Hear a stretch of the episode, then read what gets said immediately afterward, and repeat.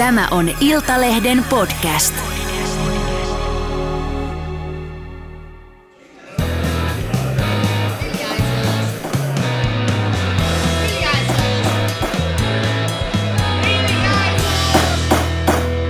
Politiikan puskaradio.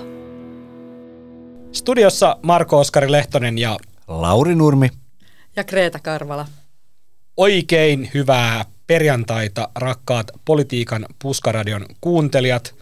Se on jälleen juhlapäivä, se on Politiikan puskaradiopäivä. Lauri ja Kreeta, mitä teille kuuluu? Olen tällä viikolla pohtinut sitä, että mikä vuoden aika on.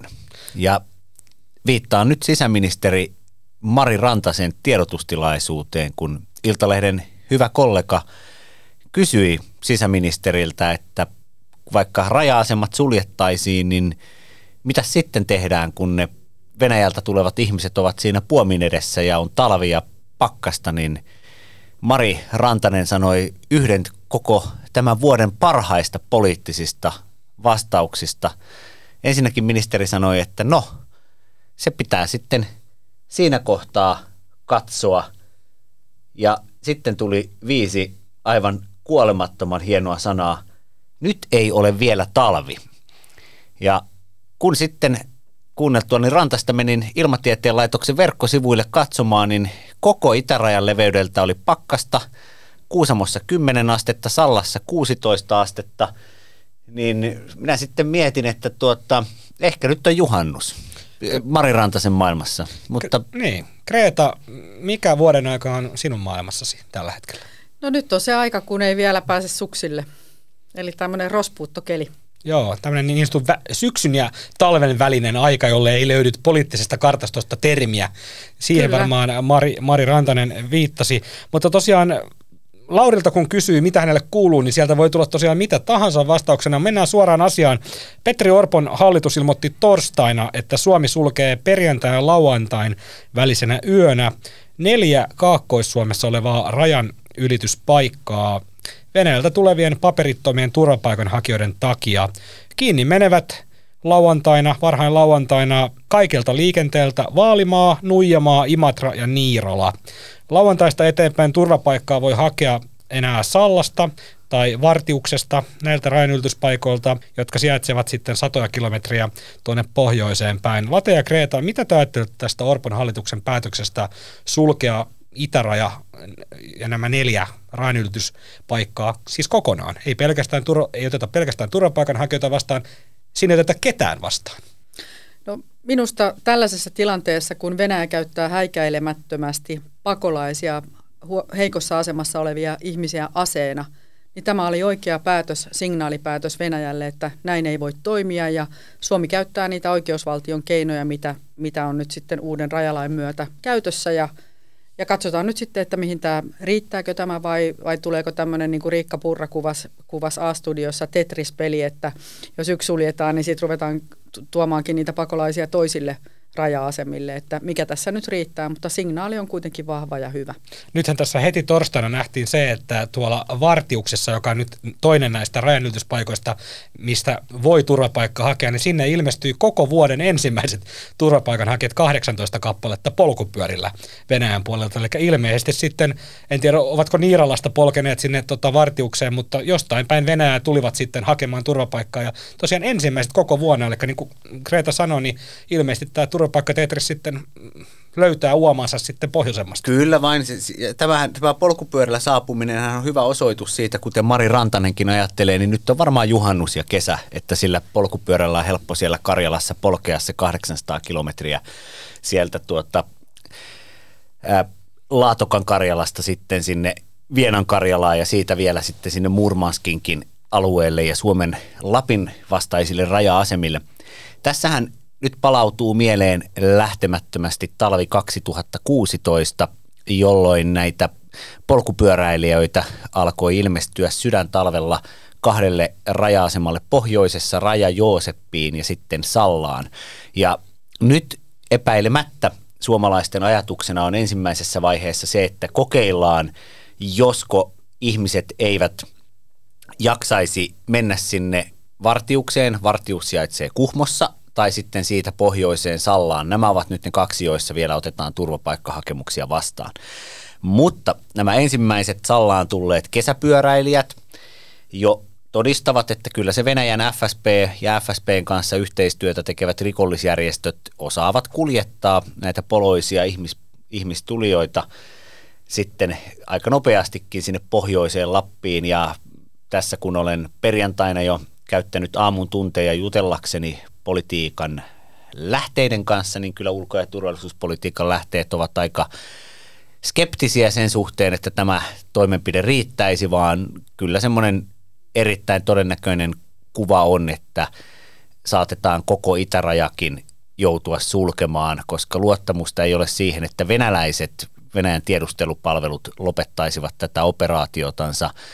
Ainoa toivo on ehkä siinä, että jos ikään kuin tulijoita ei olisi, että jos tämä vaikkapa arabiankielinen TikTok-vastapropaganda purisi niin, että ihmisiä ei olisi, mutta tämä on enemmän saattaa olla toivotaan, toivotaan ajattelua, koska esimerkiksi Pietarin ja Moskovan alueella on miljoonia ei-venäläisiä ihmisiä, osa on vaikka asereita, kirkiisejä, tsetseenejä, sitten afgaaneja, irakilaisia, jotka ovat siellä tällaisissa rakennustöissä tai mustan pörssin töissä ja näitäkin sitten voidaan lähettää Suomen rajalle, jos niin halutaan, vaikka itse, itse tällaisia varsinaisia pakolaisia Irakista olisi tulossa. Mm. Toistaiseksi näitä turvapaikanhakijoita on tullut se noin kolmisen sata, eli mehän ei puhuta hirveän suuresta määrästä, kun muistetaan, mitä silloin 2015-2016 tapahtui, niin puhuttiin ihan erilaisista ö, luvuista.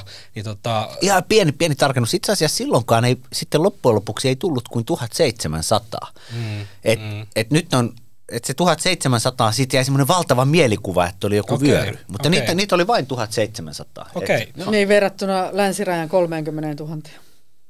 Niin, totta, totta. Siis joo, varmaan, varmaan nyt oli, oli, niin, oli jo Tornio omassa mielessä, ehkä meni sekaisin nämä kaksi asiaa. Kyllä itärajan puolelta tuli se 1700. Tämä on kuitenkin aika, aika niin kuin järeä toimi, kun puhutaan nyt, että oikeasti suljetaan mahdollisesti koko itäraja, kun meillä on ko- tällä hetkellä kolmisen sataa, mutta kai se Orpon hallituksen näköpiirissä on se, että se ei tule tähän jäämään, vaan sieltä tulee niitä turvapaikanhakijoita. Jos siellä on yksikin rajanylityspaikka auki, niin sinne tulee näitä turvapaikanhakijoita. Mitä te ajattelette, Kreta Late, tästä, niin kuin, eh, onko tämä järeä toimenpide, tehtiinkö se ajoissa? Mitä te ajattelette tästä? No, tämä on ehdottomasti erittäin järeä toimenpide, eikä sitä, eikä sitä perustella tällä tällä turvapaikanhakijoiden määrällä, vaan mm. nimenomaan sillä vaikuttamis, vieraavalla vaikuttamistoimella, joka luo uhkan Suomen sisäiselle turvallisuudelle. Ja se halutaan estää, ettei tämä uhka ikään kuin kasva, kumuloidu, rasita viranomaisia, rasita Suomen, Suomen ikään kuin yhteiskunta eheyttä ja yhte, yhteisyyttä. Että, et, ja myöskin, myöskin tavallaan, jos tämä saadaan loppuun, niin silloinhan näitä, näiden poloisten ihmisten hyväksikäyttö loppuu. Venäjä ei voi käyttää näitä ihmisiä ja se on minusta myöskin yksi tämmöinen ihmisoikeuskysymys. Joo, eihän Venäjä näiden ihmisten asialla tässä niin kuin suinkaan ole, vaan ky- kyllä heillä on tähän ihan, ihan se oma lehmä siellä kuuluisassa ojassa, minkä takia näitä ihmisiä kuskataan tuonne Suomen rajalle. Mutta nythän maailma on muuttunut niin, että me ei voida enää puhua tästä tämmöisenä normaalina poliittisena kysymyksenä, vaan meillä on naapurissa diktatuuri, jota johtaa diktaattori Vladimir Putin, jossa tuota, niin kuin ihmisen arvo mitataan sillä, että kuinka korkealta hän putoaa kuolemaansa. Et put, jos putoaa mm. viidennestä kerroksesta ja jää halvaantuneena henkiin, niin silloin ei ole ollut kovin merkityksellinen ihminen. Jos putoaa sairaalan 15 kerroksesta niin kuin joku yritysjohtaja, niin sitten on ollut jo kohtuullinen. Ja sitten jos putoaa 10 000 metristä kuolemaan, niin sitten on ollut jo oikeasti merkityksellinen niin kuin tämä, tämä gangsteri Prigozhin. Niin kuin tällainen vastapuoli on, jonka ympärillä oleva 300 000 ihmisen tämmöinen maaseudulta koottu, ei mitenkään kovin korkeasti koulutettu kansalliskaarti, joka aivopestynä suojelee Putinia. Sitten siinä on tämmöinen FSP, joka yrittää miellyttää Putinia. Niin nämä on samanlaisia organisaatioita kuin Gestapo Adolf Hitlerin ympärillä, ja näiden toimintatavat on aivan yhtä häikäilemättömiä. Et me puhutaan jo absoluuttisesta, jos ei pahuudesta, niin lähellä pahuutta olevasta, olevasta olevista tahoista. Ja näille tahoille ei ole minkäänlainen ongelma käyttää ihmisiä aseina. Ja Suomi sulkee juuri niin kuin Kreta totesi nämä raja-asemat hyvin nopeasti siksi, että tämä Venäjän operaatio koetaan sotatoimena. Sitä ei kutsuta sotatoimeksi, mutta sitä pidetään sotatoimena.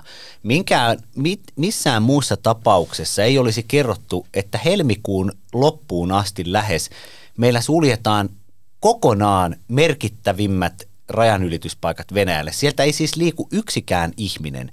Sieltä ei kulje yksikään tavararekka. Sieltä ei mene yksikään henkilöauto esimerkiksi suomalaisille tärkeää Viipuriin.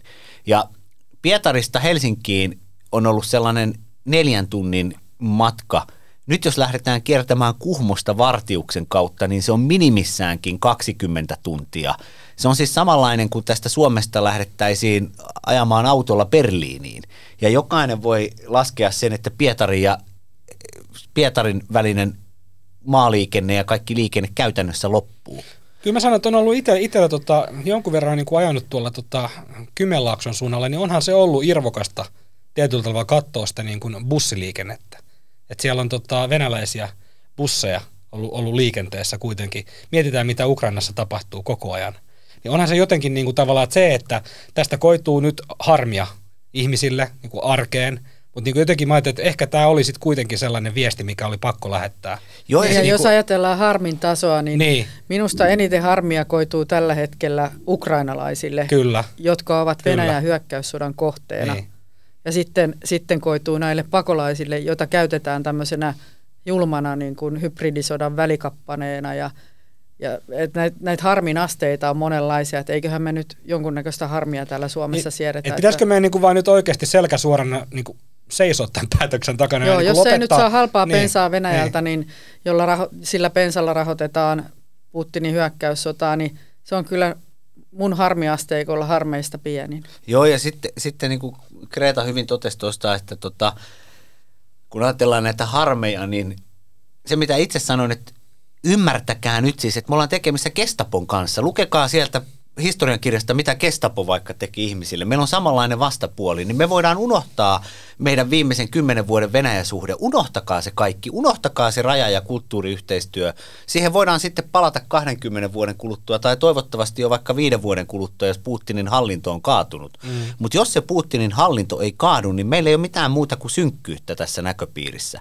Mm. Ja, Eikä ja, se välttämättä kovin paljon muutu, vaikka Putinin hallinto kaatuisikin, mikä on äärettömän valitettavaa, koska se, se kaikki hyvä ja kaunis, mitä Venäjällä, Venäjän kansa, kirjallisuuskulttuuri on tuottanut ja nämä kahdenväliset suhteet, niin se on äärettömän sääli, että se nyt menetetään eh, jonkun ihmisen vallanhimon ja harhasten näkemysten vuoksi. Ja sitten kun tässä on semmoinen ongelma, että tota, nyt on käyty sotaa 20 kuukautta, Venäjä on käynyt tämmöistä tuhoamissotaa, jossa se tappaa päivittäin siviilejä tarkoituksellisesti. Niin samaan aikaan se on ikään kuin raistanut sen venäläisen mielipideilmapiirin. Että siellä on sotaa käyvä kansa, josta ne jäljelle jääneet on sitä mieltä, että meidän pitää saavuttaa joku voitto niin kuin jääkiekkopelissä. Mm. Ja, ja, ja, ja se asetelma on, on, on, on niin älytön, että tämä pitää niin kuin viimeistään Suomessa ymmärtää. Ja, ja suurin virhe, mitä suomalaiset voi tehdä, on, että me ruvetaan keskenään kinastelemaan siitä, että joku protestoi, että minä en saakaan ostaa sitä bensaa, tai, tai sitten jos me nyt joudutaankin ottamaan sieltä joku turvapaikanhakija vastaan, koska vaikka Rantanen sitten, kun to, toisessa tilaisuudessa pääsin häneltä itse asiassa torstaina kysymään, että kerro nyt sitten oikeasti, mitä te teette, kun siellä on pakkasessa ihminen siinä rajaportilla, että antaako Suomi niiden paleltua. Niin sitten Rantanen sanoi, että, että no näistä oli ensisijaisesti vastuu Venäjällä. No me tiedetään, että Venäjä ei nyt ota minkäänlaista vastuuta näistä ihmisistä, niin kun me joudutaan sieltä ottamaan joka tapauksessa jonkin verran näitä ihmisiä, en usko, että suomalainen rajavartija antaa kenenkään pakkaseen kuolla, niin, niin sitten toivon, että yhdenkään puolueen vaikkapa kannattajat eivät ala ikään kuin moittia sitä, että me nyt otamme vaikkapa tuhat ää, tällaista tulijaa tänne ja tarjoamme heille lämpimän ja sitten sen jälkeen yritämme heidät ehkä johonkin palauttaa. Mm. Koska Venäjä juuri pyrkii siihen, että me alettaisiin keskenään riidellä. Joo, ja, mm. ja mä haluaisin tähän vielä sanoa, kun Lauri on tässä vertailu, vertailut tota, Kestapoon ja, ja natsihallintoon – Venäjää, niin se, se syy, että miksi, ol, miksi venäläiset on sotamoodissa ja haluaa ikään kuin tästä sodasta jääkiekkovoittoa ja, ja näin, niin tota, sehän on tietysti, kaikki muistavat Köppelsin natsi-Saksasta tämän lahjakkaan propagandistin, niin tätä, tätä kansaa niin kuin silloin toisen maailmansodan aikana Saksassa, niin, niin, niin myös nykypäivän Venäjällä niin manipuloidaan ja, ja käytetään tätä informaatiovaikuttamista. Kaikki tiedotusvälineet ovat tämän, tämän niin kuin saman, saman Venäjän sotaviestin alla, joten ei ole mikään ihme, että tavalliset ihmiset ikään kuin, kun sitä tuutataan joka tuutista, sitä näkemystä, että länsi uhkaa Venäjää ja näin poispäin, niin ei ole mikään ihme, että se ikään kuin uppoo. Niin on varmaan, varmaan meidän helppo sanoa, että helppo on niin muodostaa mieli, oma mielipide silloin, kun pystyy avoimesti sen muodostamaan kaiken mahdollisen saatavilla olevan tiedon perusteella niin kuin meillä, kun taas sitten se, että kun siellä näkyy, meillähän näkyy ennen ykkös- ja, ykkös- ja kakkoskanava, niin jos näkyy vain ykköskanava ja sieltä tulee valtion propagandaa, niin se voi olla vähän vaikeampaa. Mä mietin sitä, Kreta, sä kirjoitit tässä männäviikolla noista voimakeinoista niin suhteessa siihen, että mitä Suomi voi tehdä, jos rajan yli alkaa pyrkiä, pyrkiikin sitten paljon tätä porukkaa, niin mä mietin sitä, että no meillähän on nyt se mu- muutaman kilometrin pituinen pilottiaita siellä tota itärajalla, niin sehän nyt ei pysäytä edes tota, tota, naapurin penttiä, penttiä jos, jos ni, niikseen tulee. Meillä on se 1300 kilometriä suurin piirtein rajaa Venäjän kanssa ja jostain luin, että tota, jos kaikki tota, kynnelle kykevät rajavartiomiehet ja naiset laitettaisiin passiin, niin heitä olisi niinku siellä ki, noin kilometrin välein toista, toista, niin se edes ihmisaita ei pysäytä, pysäytä tulijoita. Niin mitä, Kreta, niin sä kirjoitit tästä jotain näistä voimakeinoista, niin mitä Suomi voisi tehdä siinä tilanteessa, että sieltä rajan yli oikeasti alkaisi niinku vyöryä ihmisiä? No sanotaan nyt, että kun tuo raja laitetaan kiinni, niin sitten, sitten ne, ne puomit tosiaan laitetaan kiinni, sitten siihen laitetaan niiden puomien eteen laitetaan esteitä, ehkä jotain piikkilankaa ja sellaisia, että, että ikään kuin... Tästä ette tule. Ikään kuin, ikään kuin sillä tehdään se, että, että turvapaikan hakija ei pääse ikään kuin Suomen lainkäyttöalueelle. Mm. No siinä tapauksessa, jos tämä, tämä turvapaikan hakija tulee väkivalloin ja vaikka näitä esteitä rikkoen Suomen lainkäyttöalueelle, niin Euroopan ihmisoikeustuomioistuimen päätöksen mukaan, joka koski Espanjassa tällaista tilannetta, että sieltä tultiin sitten raja-aitojen läpi väkisin ja väkivalloin, niin, niin espanjalaisilla rajavartioilla oli oikeus siirtää nämä ihmiset takaisin tässä tapauksessa Marokon puolelle ilman, että, että heillä oli oikeutta pyytää turvapaikkaa siinä Eli he menetti tavallaan sen oikeuden siinä, kun he niin kun Väkivalloin tuli näiden pyrkivät, esteiden kyllä. yli. Niin tämmöinen, tämmöinen ikään kuin siirto oli, oli oikeutettu ja siinä oli tietysti se mahdollisuus, että, että sitten siinä 13 kilometrin Espanjan ja Marokon välisellä raja, Mel, Melinan raja, raja-alueella, niin siellä oli sitten yksi turva, turvapaikka piste, josta voi tosiasiallisesti hakea sitä, sitä turvapaikkaa. Että nämä on todella vaikeita ja tämä on vain yksi esimerkki. Ja totta kai onge, isona ongelmana on tässä se, että että EU-tasolla ei ole pystytty mitenkään saamaan sellaista kokonaisuutta, että mihin, miten näihin tilanteisiin reagoidaan. Ja me ollaan nähty valitettavia tilanteita esimerkiksi Puolan rajalla ja siellä Metsikössä, mihin viittasit. Meilläkin on isot metsät tuossa, että jota kautta ihmisiä on tullut ja sinne on kuollut ihmisiä. Ja eihän suomalainen yhteiskunta sellaista, sellaista kestä ja paljon täytyy toivoa, että tämmöiseen tilanteeseen ei ajauduta. Onko, onko toi laitettu 1300 kilometriä metsärajaa, niin tota, millainen, millainen tota uhkakuva se on?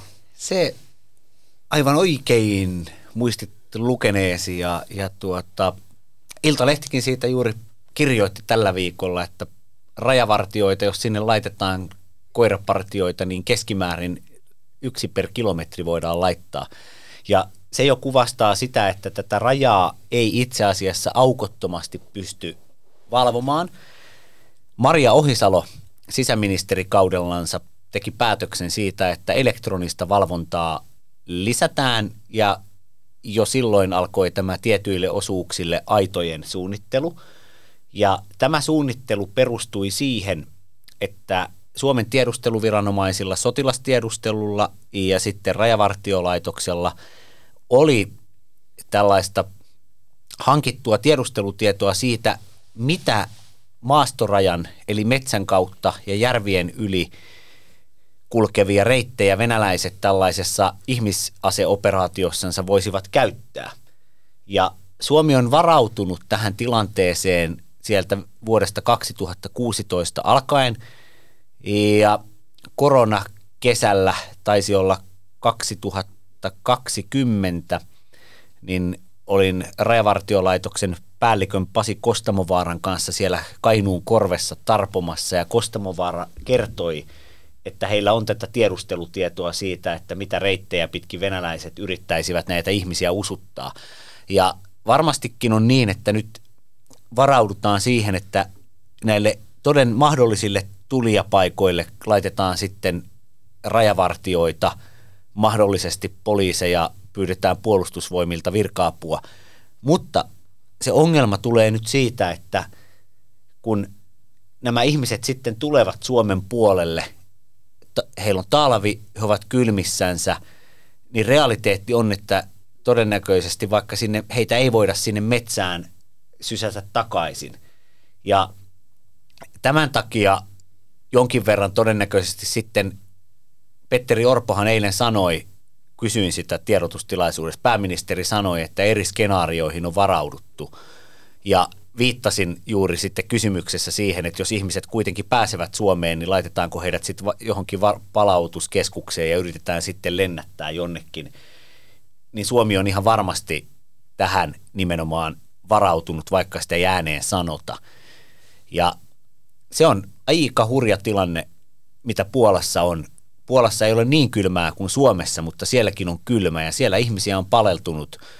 Ja sitten Puolassa on vielä sellainen hurja tilanne, että valkovenäläiset rajavartijat ja sotilaat pyrkivät provosoimaan puolalaisia rajavartioita osoittamalla heitä aseiden infrapunatähtäimillä.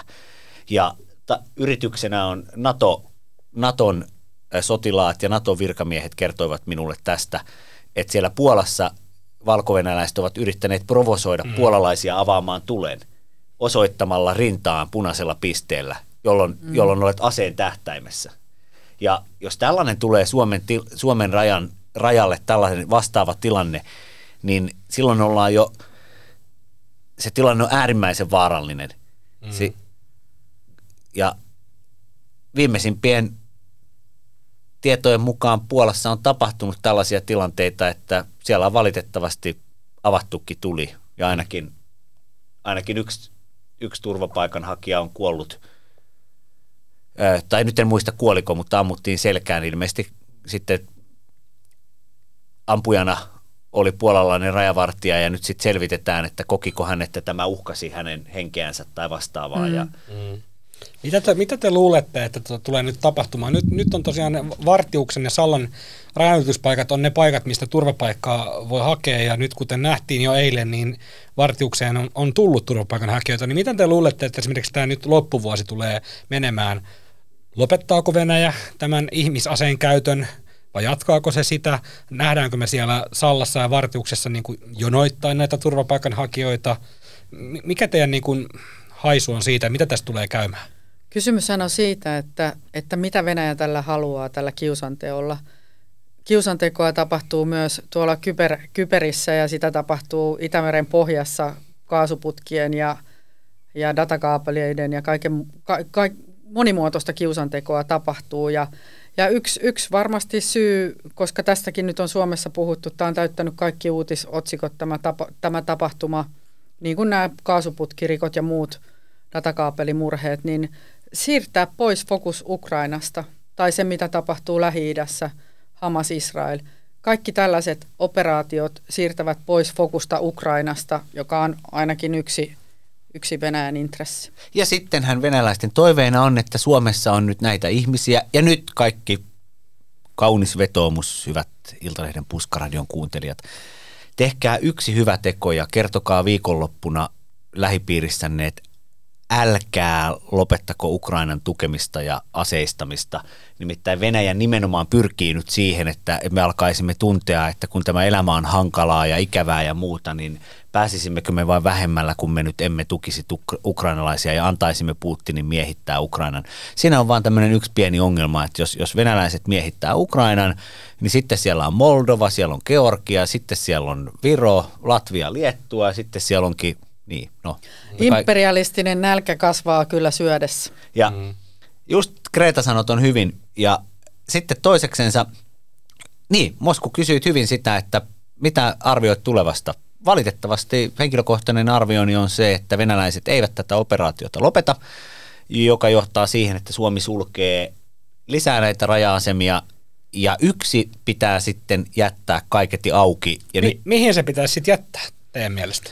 No tästähän on, tässähän on nyt sitten oikeusviisailla vähän erilaisia näkemyksiä, että, että tota, onko se kohtuullista, että, että jos itäraja laitetaan kiinni, niin se olisi esimerkiksi Helsinki-Vantaalla.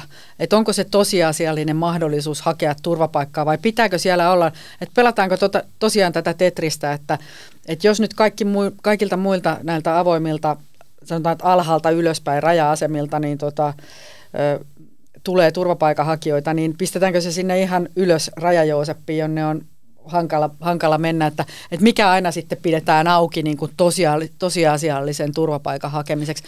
Mut onhan se- onhan mä, se mä en osaa sanoa tähän, koska tästä on niin kuin mun mielestä oikeustieteilijöillä on Mutta onhan se, onhan se vähän, onhan se, vähän, onhan se kiel- kieltämättä mun mielestä ihan validi kysymys, jos niin kuin vaikka Irakin kansalainen tai Somalian kansalainen tai Jemenin kansalainen pääsee polkupyörällä rajajooseppiin, niin eikö hän pääse sitten Helsinki-Vantaalle? Mitä te olette mieltä? Niin, no kyllähän hänen pitäisi päästä. Mutta sitten voidaan tuohon, niin kuin Kreta, Kreta viittasi hyvin näihin oikeusoppinoihin, niin nyt minulla olisi arvon oikeusoppineet teille eräs kaunis toive. Kotitehtävä. Koettakaapas hyvät professorit tutustua niihin kansainvälisiin sopimuksiin vähän paremmin. Nimittäin Martin Sainin ja rakkaat ystävät, te olette vähän yksipuolisia. Niissä turvapaikka-oikeudessa on oikeus hakea turvapaikkaa. Sitten niissä samoissa kansainvälisissä sopimuksissa todetaan, että jos nämä turvapaikka-oikeudet eivät täyty, niin sitten ihminen on oikeus palauttaa vaikkapa sinne maahan, joka on myöntänyt hänelle oleskeluluvan ja joka on arvioitu turvalliseksi, tai hänet on oikeus palauttaa hänen lähtömaahansa. Venäjä, kuten sisäministeri Rantanen eilen kertoi, on toistaiseksi näille tulijoille myöntänyt oleskeluluvan.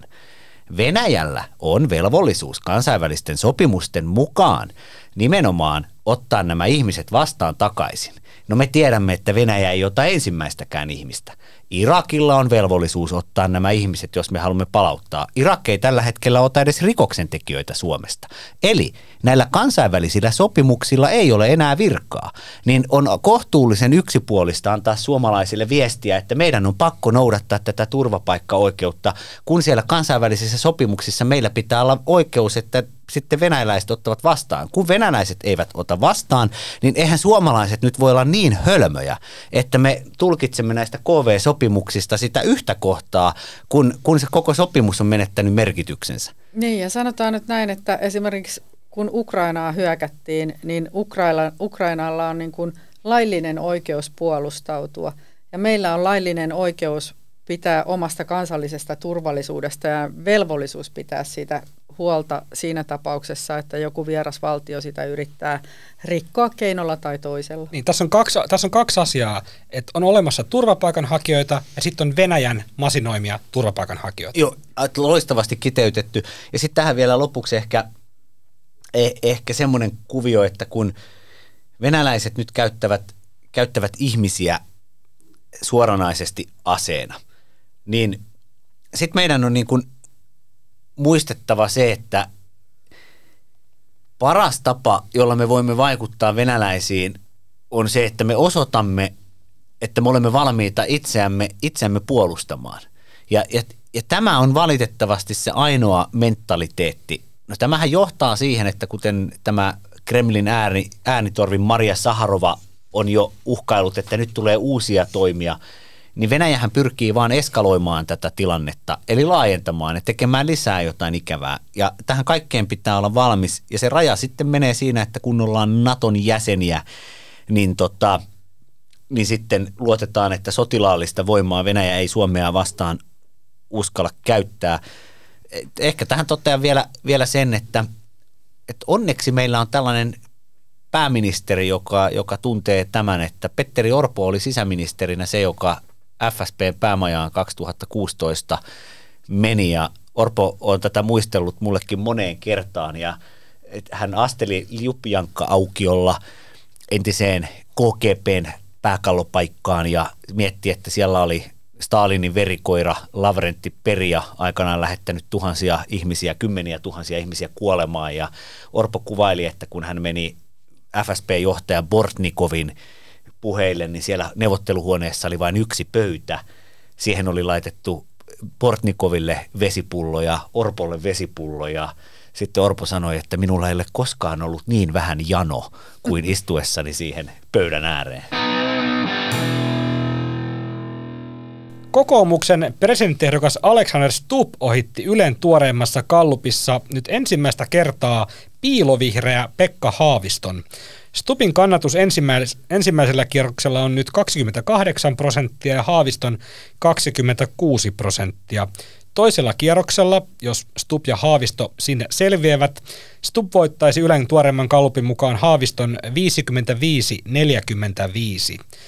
Tilanne on nyt se, että Stupp on tosiaan tämän tuoremman kallupin mukaan ykkösenä, Haavisto kakkosena, Reenin kannatus, Olli Reenin kannatus Nyt on vähän epäselvää, että onko hän keskustan ehdokas vai valitsijayhdistyksen ehdokas vai molempien vai, vai kenen ehdokas hän on, mutta ainakin hän on Olli Rehn ja hän on 14 pinnan kannatuksella kolmantena. No sitten tullaan Mika Aaltola on 9 pinnaa, halla kahdeksan pinnaa, Andersson, Li Andersson seitsemän pinnaa, Urpilainen neljä pinnaa. SDPn EU-komissaari Jutta Urpilainen, hänestä tulee Kreeta nyt sitten viikonloppuna virallisesti SDP presidenttiehdokas, kukaanhan ei ole tätä osannut millään tavalla ennakoida. Tämä tulee yllätyksenä kuin faksi jäätteenmäälle, mutta tota, nyt näin kuitenkin tapahtuu. Mitä sä Kreta ajattelet tästä asetelmasta? Nyt Stupp on ykkösenä ensimmäistä kertaa Haaviston ohi, sieltä on tulossa Urpilainen tuoreilla jaloilla mukaan, niin tota, saadaanko me vähän sähköä tähän tota,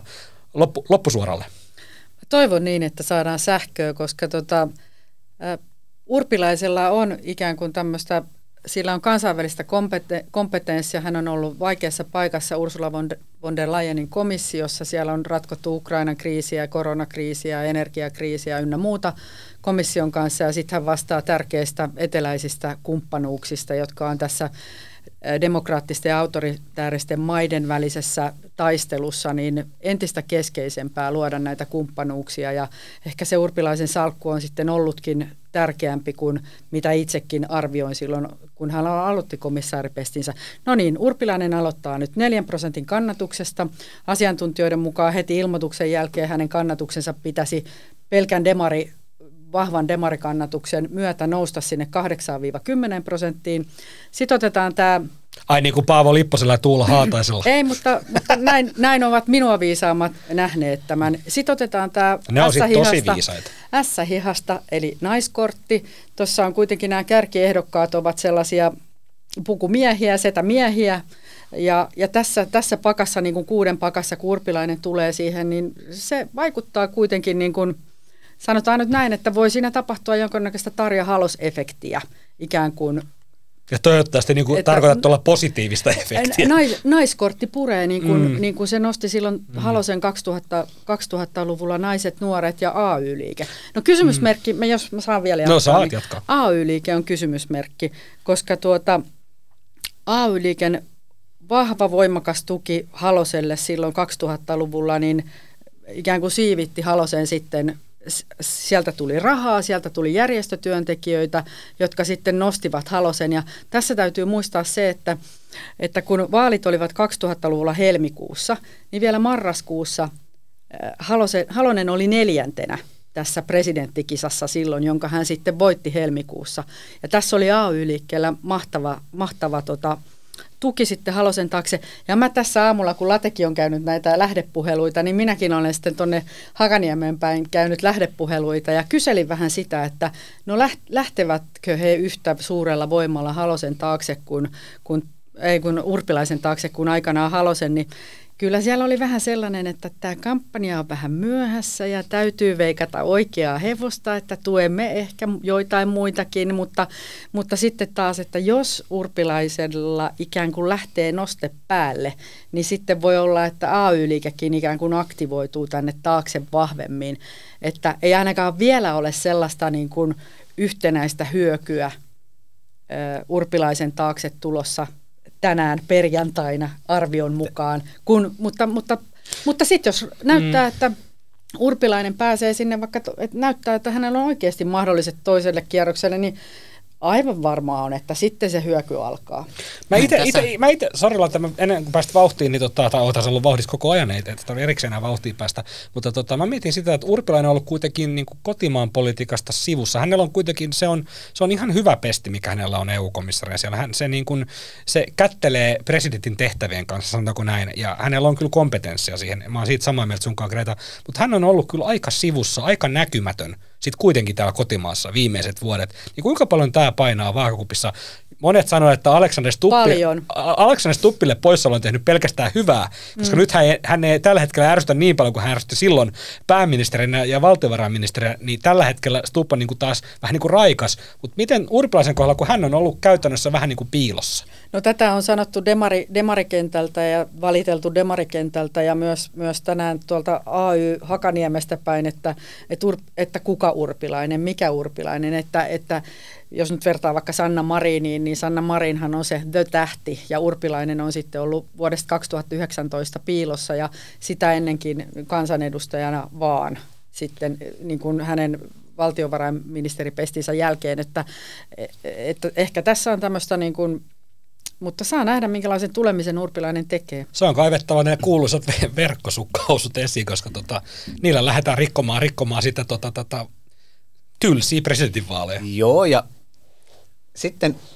kun hyvin Marko Oskari viittasi tuohon, että Urpilainen on ollut poissa, niin pitkään hän näytti siltä, että se on nimenomaan hänelle se akilleen kantapää, että hän lähtee liian myöhään tähän kilpailuun, johtuen siitä oletuksesta, että Pekka Haavisto olisi pystynyt pitämään kalluppien ykköspaikkansa, jolloinka sosiaalidemokraattiset äänestäjät olisivat ajatelleet, että äänestämme Haavistoa, jotta saamme Alexander Stuppille toiselle kierrokselle haastajan. Koska nyt, hyvät tie, iät Puskaradion kuuntelijat, rohkenen sanoa, että Alexander Stubb on varmasti toisella kierroksella. Hänen toisen kierroksen paikkaansa ei pysty mikään estämään. Ja tällöin kysymys on siitä, kuka on Stuppin haastaja.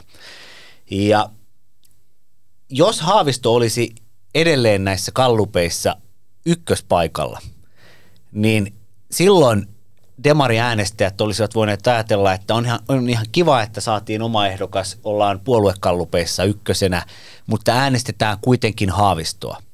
Mutta tämä Stuppin Yleisradion taloustutkimukselta tilaamassa mittauksessa Haavistosta toisen kierroksen asetelmassa ottama, vi, ottama 55-45 keula on niin iso, että valitettavasti Pekka Haaviston itsensä kannalta hänen kampanjaansa uh, on nyt uhan, uhkaa tulla tällainen ikuisen kakkosen, ikuisen häviäjän viitta. Ja poliittinen lähihistoria ei Suomessa tunne yhtään tapausta, jossa eduskuntavaaleissa tai presidentinvaaleissa pahasti laskevaan kannatukseen kääntyneen ehdokkaan suosio olisi pystytty, tai puolueen suosio olisi pystytty kääntämään kahdessa kuukaudessa merkittävään nousuun.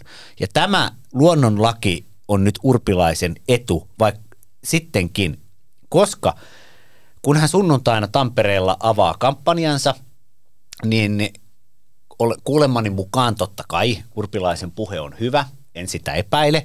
Ootko ikinä kuullut etukäteen, että joku pitää huonon puheen? Juuri näin. Ja hän onnistui pitämään itse asiassa Seinäjoella 2014 puoluekokouksessa, vaikka Antti Rinne muutamalla äänellä voitti ja kaatoi Jutta Urpilaisen, niin Urpilainen piti loistavan puheen. Niin piti. Oli, olisin just viitannut siihen, että se oli erittäin hyvä puhe. Ja nyt, Odotamme vastaavaa. ja, Hän Urpila- pitää saman puheen nyt. ja just niin kuin Kreta totesi, niin demareissa ollaan likipitäen varmoja, että Urpilainen räväyttää. Olet Kreta itse menossa. Missä Urpilainen puhuu? No, en, oli siellä jossain puisto, puistotila, mä en muista mikä se paikan nimi on, mutta Tampereella. Tampereella, no niin, Tampereella, niin tota, tiäkkö, niin kuin Sanna Marin aina sanoi, tiäkkö. Mulle, No tiedän. Niin, tiäkkö. Niin nyt se tulee. Niin Urpilainen räväyttää pankin ja hän omat demariaktiivit saa tällaiseen joukkosukkestion kaltaiseen hurmostilaan. No sitten nämä Demari... demari... rupesin just miettimään, mistä puolueesta sä puhut oikeasti nyt. No, Okei, demareiden keski-ikä on tietenkin että vähän vanha, että ehkä tämä ehkä tää hurmostila ei sit sillä lailla heihin päde, mutta sanotaan näin, että aktiivit ovat hyvin tuota, semmoisia, että vihdoinkin meillä on Tuula Haataista ja Paavo Lipposta uskottavampi presidenttiehdokas. No toki tulosten valossa, niin sehän ei ihan hirveästi vaadi. Ei, niin he lähtevät omiin vaalipiireihinsä levittämään tätä urpilaisen sanomaa. Ja demareitten sisällä tulee fiilis, että tehdäänpä sittenkin töitä Jutan eteen. Ja tämän jälkeen meillä on joulukuussa kolme merkittävää TV-tenttiä. Ja jos Urpilainen onnistuu näissä TV-tenteissä välittämään hyvän fiiliksen, media alkaa kirjoittaa siitä, että nyt onkin kysymys Reenin, Haaviston ja Urpilaisen välillä käytävästä kisasta toiselle kierrokselle. Ja tässä tilanteessa Haavisto on se, jonka on kaikkein vaikein puolustaa asemaansa. Ja rohkenen sanoa, että jos tämä ilmiö toteutuu, että Urpilainen onnistuu näissä ensimmäisissä TV-tenteissä, me olemme äkkiä siinä asetelmassa, että kansa alkaakin kiinnostua kaksintaistelusta Stup Urpilainen. Ja demareita suosii se, että demarit on puoluekallupeissa suvereeni ykkönen, vihreät Haaviston taustaorganisaatio taaplaa siellä kahdeksan prosentin murheen alhossa, kamppailee ikään kuin tulevaisuudestansa vihreä liike eduskuntapuolueen koon suhteen, niin siinä on niin valtava vipuvoima urpilaisen eduksi, että hänellä on kaikki mahdollisuudet tehdä yllätys. Ja nyt ennen kuin jatkan eteenpäin, siirrän tämän puheenvuoron, niin sitten, niin sitten, tullaankin, sitten tullaankin siihen, että onko urpilaisella mahdollisuutta tulla valituksi tasavallan presidentiksi – Sanotaanko näin, että tota, olen valmis tarjoamaan Savoissa viiden ruokalajin illallisen ö, vain yhdelle ihmiselle, mutta sille niin siitä, että joka ensimmäisenä sanoi, että urpilaisesta tulee presidentti, ö, sanon, että en vielä ihan näe sitä asetelmaa, jossa urpilainen toisella kierroksella pystyisi kuitenkaan voittamaan. Jos näin tapahtuu, niin tota, sä tarjoat sen äh, illallisen äh, Jutta Urpilaiselle, siis tasavallan presidentti Jutta Urpilaiselle, ja mä tuun tekemään Kreetakaan jutun siitä. Joo. Tässä on muuten hauska tässä Stupissa, tuli tästä Ylekallupista mieleen vaan, että siellä oli 16 prosenttia SDPn äänestäjistä oli, niin kuin äänesti Stubbia.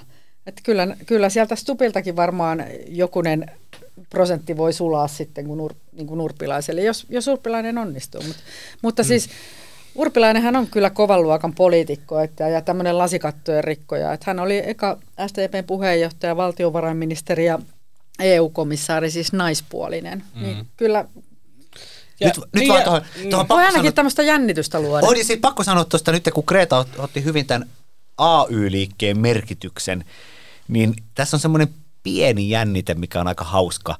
Siis Urpilaisen ja AY-liikkeen välithän ovat, jo, ovat tietynlaisessa syväjäässä, koska juuri Hakaniemi oli se, jonka mielestä Urpilainen piti karkottaa Timpuktuun STP-johtotehtävistä. Ää, nimenomaan silloinen, silloinen tota, metalliliitto, ää, paperiliitto – sitten ylipäätänsä SAK-aktiivit olivat ne, jotka päättivät, että Urpilainen pitää kaataa STP-puheenjohtajan paikalta. Ja, ja sitten tota, Antti Rinne nostaa tilalle ja ammattiyhdistysliike organisoi Rinteen kampanjan. Ja he ja, ja sitten mikä tässä tulee hauskasti mieleen, Urpilainen ei ole ei ole tätä unohtanut, vaan esimerkiksi kun Finanssialan keskusliitto, nämä pahimmista pahimmat rahoitusporvarit, pitävät vuosittain tällaista gaalaa, niin Jutta Urpilainen oli viimeisimmässä Finanssialan keskusliiton gaalassa juhlapuhujana, ja tämähän on suoraa keskisormen näyttämistä sitten ammattiyhdistysliikkeelle. No, no minä kysyin tässä juuri taustakeskusteluissani perjantai-aamuna tätä, tätä sieltä Hakaniemestä, että minkälainen kivikengessä tämä on puolin ja toisin – Urpilaisellahan ei ole koskaan ollut niin kuin kovin läheiset, läheiset tota, suhteet AY, AY-väkeen ymmärtääkseni. Ja, mutta mutta tota, minulle sanottiin, että tämä kyllä alkaa olla jo aika vanhaa historiaa. Että jos, jos, jos siellä AY, AY-järjestöt ovat valmiita tukemaan, antamaan tukea esimerkiksi Tubille tai Haavistolle, kalkyloivat sitä, että kenestä tulee presidentti, niin sanotaan nyt, että tällaisessa poliittisessa skenaariossa, miksei sitä tukea nyt sitten voitaisi antaa ihan itse niin kuin demarikodin kasvatille.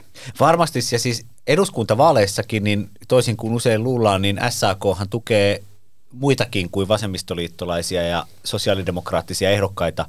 Ja ihan varmasti on niin, että tota Hakaniemessä halutaan tällä hetkellä rakentaa suhdetta myös Alexander Stuppin suuntaan ja, ja Pekka Haaviston kampanjan suuntaan, koska halutaan, että tasavallan presidentti on sellainen hahmo, joka, joka asettuu sitten puoluepolitiikan ulkopuolelle ja puhuu esimerkiksi työväestön tällaisten perinteisten arvojenkin puolesta omissa tai, tai, tai sopimiskulttuurin arvosta, yhtenäisyyden arvosta, siitä, että, että tota, niin kuin, niin kuin presidentti voi arvojohtajana puhua. Kas kummaa, Stuppinkin vaalilause taitaa olla jotenkin tällainen kaikki yhdessä – No niin. Eikö ne ole kaikki työväenpresidenttejä tätä, tänä, tätä, Ainakin kaikki tänä kokoomuslaiset Mutta mut hei, lasketellaan tämä osio loppusuoralle. Ennen kuin mennään seuraavaan aiheeseen, niin kysyn teiltä vielä tällaista. Okei, se voi olla mahdollista, että Jutta Urpilainen tulee tämmöisenä tuorella jalalla sieltä suoraan Brysselistä. Tota, ja, ja tai Samoalta itse asiassa. Sa- tulee. Samoalta tulee hieman, hieman ruskettuneena. Tuota, niin hän, hän, hän, hänen hän naamansa ei ole niin kuin liikaa ainakaan kulunut näissä tenteissä, missä nämä kaikki muut ehdokkaat on niin kuin päivästä toiseen ollut, niin ehkä hän, hän tulee tämmöisellä raikkaamalla na- naamalla ja jalalla sitten ja ottaa tämän momentumin haltuunsa. Mitään hän ei ole velkaa, niin kuin Lauri tuossa kertoi, niin varmaan hän ei koe olevansa hirveästi velkaa tuonne SDPn suuntaan. Mutta... Ja tähän kommentoin sen, että kävi Jutta Urpilaiselle mitä tahansa tahansa, niin tästä presidentinvaalikampanjasta tulee loistava eurovaalikampanja ensi, ke, ensi kesäkuun eurovaaleja varten. Eli siis Brysselistä Brysseliin. joo, jos, jos, ei, jos ei hän tänne ykköspaikalle ja sun kanssa sinne Savoillalliselle pääse. Mutta tämähän on, tämähän on sikäli hauska, että kävi miten kävi, niin siis Jutta Urpilainen on sitten ed- seuraavien EU-vaalien äänikuningatar.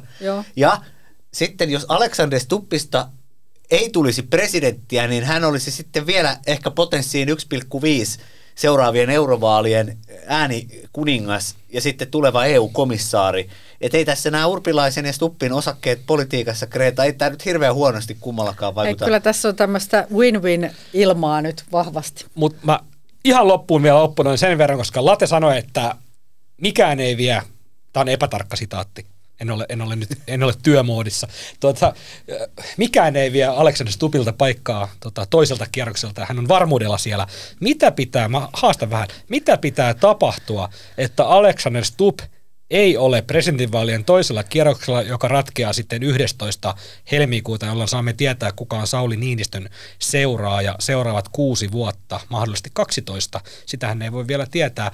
Ö, tuossa minulle kerrottiin tällainen muistelu vuodelta 2000 Männäviikolla, kun kokoomuksen ehdokkaan oli muun Riitta Uosukainen, joka lähti tota, presidentinvaalikarkeloihin tukevassa 30 prosentin kannatuksessa. Häntä pidettiin siis ihan suvereenina niin kuin kärkiehdokas. kärkihevosena näissä, niissä vaaleissa. Niin sitten tuli vaalitentit, jossa kysyttiin, että jos tilanne itärajalla kiristyisi Suomen ja Venäjän välillä, niin mi, mitä, mit, miten, miten toimisit tota, armeijan ylipäällikkönä, niin, niin tota, Uosukainen pääsi sitten vastaamaan tota, toiselle Uosukaiselle, eli Riikka Uosukaiselle, että hän, hän johtaisi Suomen kurkiauran lailla.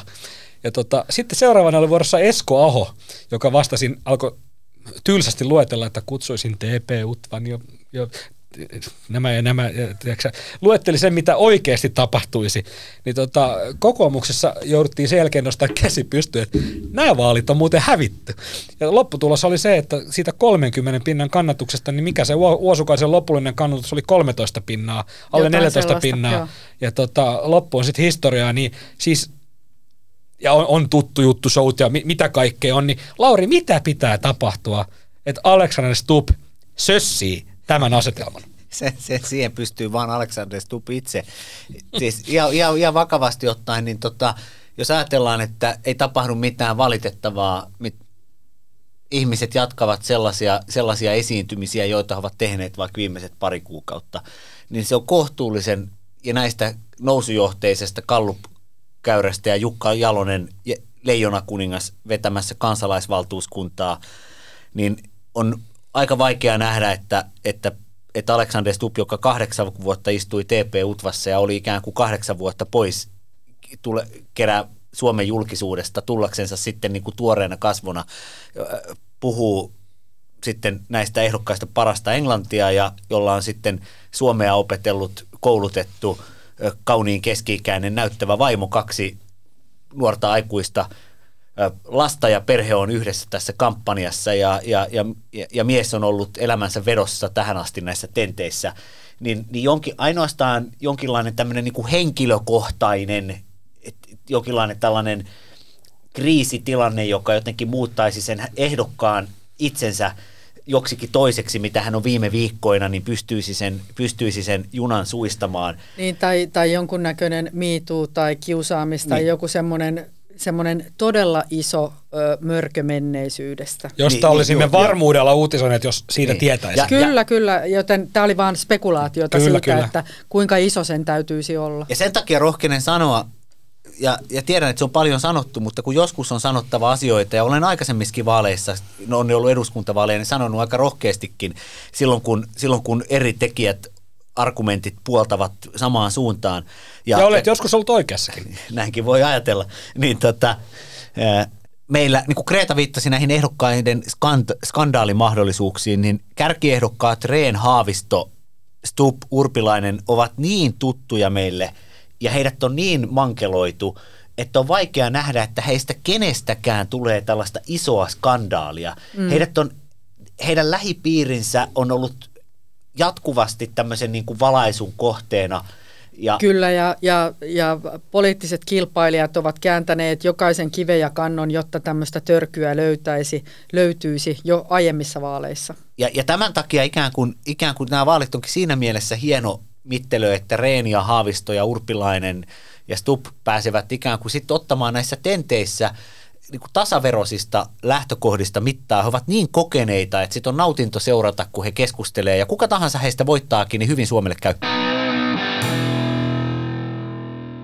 Valitsijayhdistyksen presidenttiehdokas Mika Aaltola on ollut tälläkin viikolla otsikoissa. Tämähän on siis ihan tämmöinen jatkuva trendi, eli joka viikko on joku Aaltola-homma tulilla.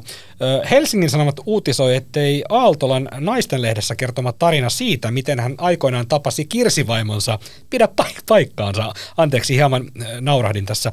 Aaltola kertoi syyskuussa Anna-lehdessä tavanneensa tulevan vaimonsa ensimmäistä kertaa vuonna 2017 työkonferenssissa Santahaminassa.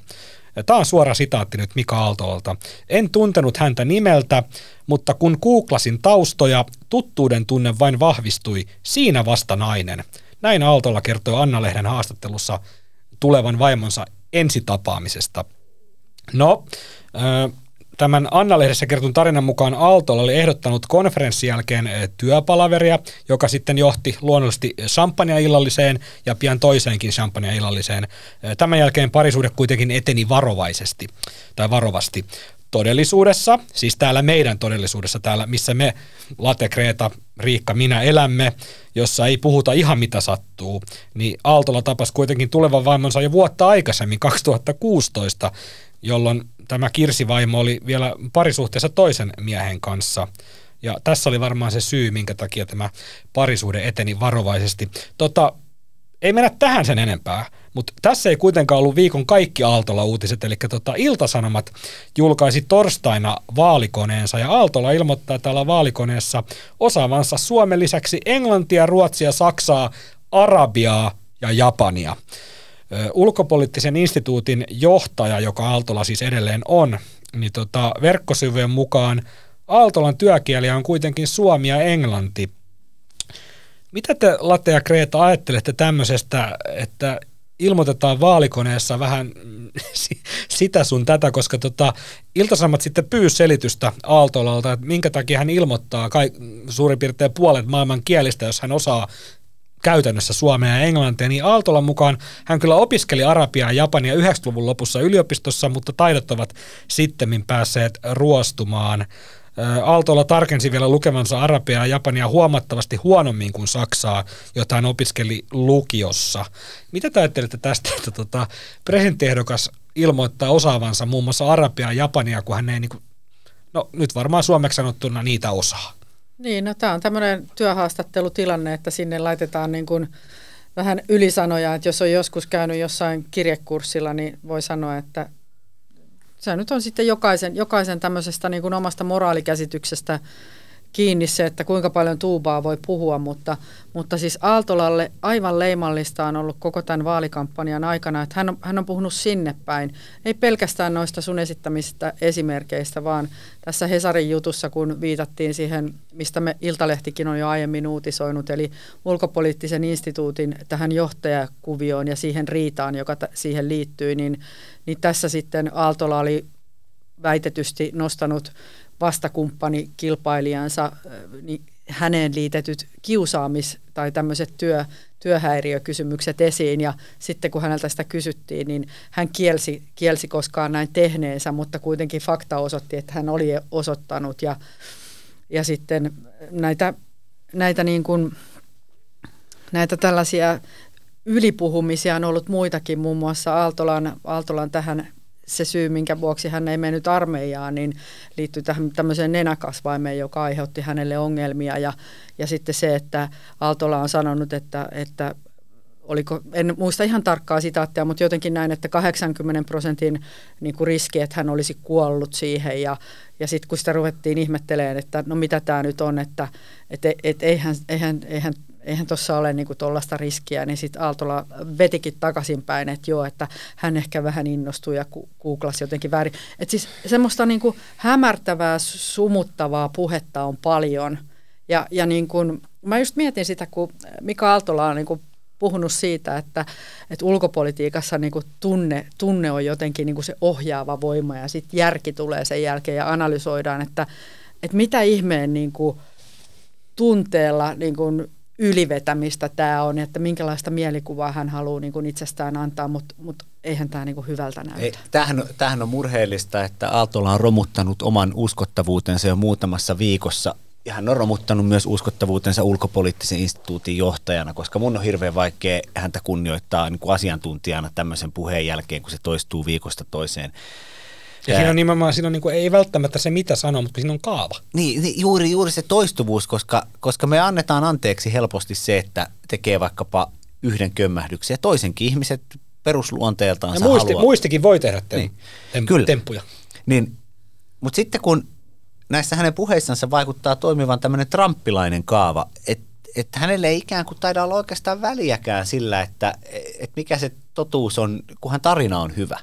Ja me kaikkihan tykätään harrastaa tällaista puhetta, tai enemmistö meistä. Ajatellaan vaikkapa, tota, kun me istutaan lounaalla tai Marko Oskarin tai Kreetan kanssa, tai sitten me käydään kerran vuodessa tällaisessa omassa työpaikan vetäytymisessä. Ja, ja tota, ne on legendaarisia tapahtumia.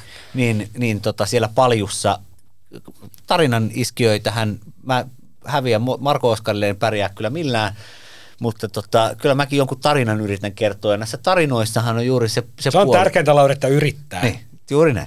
Niin näissä tarinoissahan on hyvin, hyvin juuri voi niinku kuvailla sitä, että ni, ni, ni, ne, niidenkin pitää perustua totuuteen. Niin kuin vaikka se Aaltolan nenäoperaatio. Mm. Niin niin, niin Anteeksi, si- mä naur- ei saisi nauraa, mutta siis Aaltolan nenäoperaatio. No niin. Se kuulostaa ihan joltain muulta niin, kuin se oikeasti oli. Niin, niin, niin sehän on ihan luontevaa kertoa, että et en päässyt isänmaata puolustamaan, että kun jouduin nenäoperaatioon ja sitten kuulija kuuntelee, että, on, että onpas että on aika dramaattinen juttu, että näin sulle kävi, että, että, että ikävä tilanne, että olisit halunnut, niin sitten sitä helposti jatkaa, niin no kyllä se oli sitten kun leikkaukseen joutui, niin siinä olisi ollut 80 prosentin mahdollisuus kuolla. Tämähän on loistavan paljon juttu, pari juttu. Eikä kukaan oletakaan, että se prosenttiluku on sinne päin. Mutta sitten kun me ollaan presidenttikilpailussa, jossa me haetaan Natolle, NATO-Suomelle ja ja puolustusvoimille ylipäällikköä ja Suomen ulkopolitiikan johtajaa, niin, niin tota... Ja siis joku voi sanoa, että eihän nyt, mitä nyt jollain niin parisuuden haastattelulla väliä on, mutta jos sanat parisuuden haastattelun sun presenttivaalikampanjan alkumetreillä sen takia, että sä oot presenttiehdokkaana, niin edes vuosiluku ei mene oikein. Että se tarina, tarina niin on jo väärin, niin kuin, se juttu alkaa sillä, miten on tavannut. Totta kai me ja se on jo niin, väärin. Niin, niin, niin, niin älä, voisi sanoa, että älä valehtele. Niin, koska, niin. Kyllä, Ihan semmoinen perusneuvo. Koska, niin. me, koska, koska tämä parisuhdejuttuhan on, niin kuin Kreta hyvin sanoi, että se on vale. Siinä on mediatiedoista pystytään jo helposti näkemään, että tilanne ei ole ollut mukava, mutta se on inhimillinen. Joku ihminen, kuka on varattu, asuu vakiintuneessa suhteessa, tapaa jonkun toisen, ihastuu, rakastuu, näin. Mut, ja siitä ei välttämättä ole jär, ko, korrektia muitakaan osapuolia kohtaan, niin tällaisten asioiden julkinen käsittely ei ole kaunista eikä korrektia. Mutta silloin on viisasta pidättäytyä siitä suhteen alun kuvauksesta kokonaan ja todeta vaan, että, että me, me aikanaan ihastuimme ja Niin. aikanaan ihastuimme ja rakastuimme. Se on Mutta ei se olisi ollut sen tarinan kannalta, ei se olisi ollut hyvä alku. Niin, mutta sitten valehtelee. No näin just. Latte, sanoit kolme viikkoa sitten tässä studiossa, istuit siinä paikalla, ne luurit korvassa ja oma NATO-kirjasi silloinkin edessä, niin kuin tapanasi on. Ja tota, sanoit, että Aaltola on vaarassa, huom, Aaltola on vaarassa muuttua näiden presidentinvaalien vitsiksi. Tämä on suora sitaatti, sen mä oon tarkastanut sentään. Palataanpa hetkeksi tähän Latte sun lausuntoon ja päivitetään Aaltolan vitsiparometri. Missä mennään tällä hetkellä, Lauri? Arabia, Japani. Japani, työillallinen samppanjalla. Tota, nenä taisi olla silloin. niin. Mä, mä en tota, re, oot, ootko ensimmäistä kertaa pitkällä urallasi sanaton? ilmapuntari on kyllä nyt värähtänyt, että mä, mä ihan kunnialla, koska en myöskään halua, on tyylikästä myös olla kurmuutettua kurmuuttamatta, niin siirrän pallon kohteliaasti rakkaalle kollegalleni Kreeta Karvalalle. Kreeta, missä mennään Aaltolan Niin, vitsiparometri? Kreetahan ei ole kyllä väittänyt, että Aalto on vaarassa, mutta se on näin, vaarassa muuttua näiden presidentinvaalien vitsiksi, mutta vo- voit toki Kreeta kommentoida, kun Latte sut pussin alle heitti. Joo, ei, ei mulla ole tarvetta sen kummemmin kommentoida. Tässä tuli aika hyvin Aaltola käsitelty. Sanotaan näin, että näytöt puhuu puolestaan. Ja seuraavaksi vuorossa viikon vitsi. Mitä Alexander Stubbin puoliso Susan Innes Stubb sanoi mököttävälle miehelleen? Älä ole tuollainen stuppisuu.